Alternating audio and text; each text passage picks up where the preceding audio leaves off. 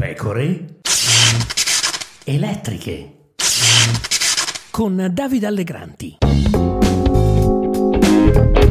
Benvenuti, benvenuti qui Davide Allegranti, nuova puntata delle pecore elettriche. Ma che cosa sta succedendo nel Partito Democratico? Dopo l'addio del senatore Enrico Borghi, passato a Italia Viva, c'è anche il saluto alla curva di Caterina Chinnici, europarlamentare siciliana, pronta a traslocare in Forza Italia. Avete capito bene, Forza Italia. Anche Chinnici non è esattamente una passante, visto che alle elezioni regionali del 2022 in Sicilia era la candidata presidente del centro-sinistra.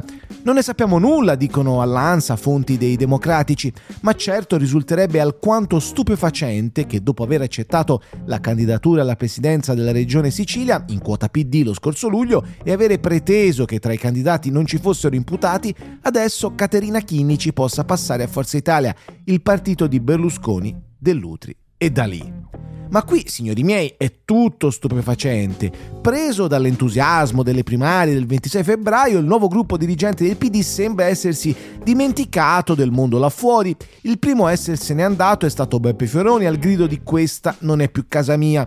Poi è arrivato il turno di Andrea Marcucci, ex capogruppo del PD al Senato. Il partito di Ellie Schlein è molto lontano da quello che penso io, ha detto Marcucci spiegando quale sarà la pregevole funzione del PD nei prossimi mesi. Competere con i 5 Stelle. La possibilità di costruire un'alternativa alla destra passa comunque da un forte ridimensionamento del partito di Conte. Quanto al terzo polo, ha detto Marcucci spiegando di guardare al centro, meglio concentrarsi sull'ipotesi concreta della federazione, non sul partito unico. A Firenze in questi giorni c'è stato un altro addio significativo. L'ex assessore ai lavori pubblici Massimo Mattei ha preso la tessera di Italia Viva. Non è il partito riformista che io credevo potesse diventare, ha detto alla nazione Mattei, che di Matteo Renzi è anche molto amico. Ora viene da chiedersi se ci saranno altri addii nel PD.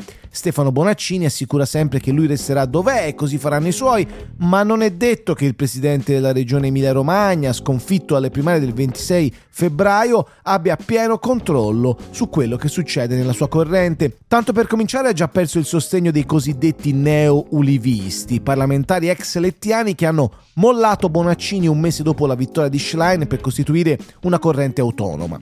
Ne fa parte anche Marco Meloni, già coordinatore della segreteria di Letta, che si è molto adontato per l'addio di Borghi. C'è da dire che lo stupore per il ciaone del senatore neo-italo-vivaista sembra essere sincero, quasi che nessuno se l'aspettasse. Adesso però i dirigenti e i parlamentari del PD possono legittimamente attendersi altri congedi sinceramente democratici, senza però arrabbiarsi più di tanto.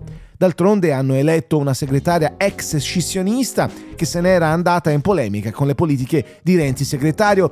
Tutti ora insomma sono autorizzati a prendere le strade che preferiscono. Ma prima di andarvene, avverte Matteo Orfini, deputato ed ex presidente del PD, pensateci bene. Nel PD mi è capitato di stare in maggioranza e in minoranza, ha scritto Orfini su Facebook.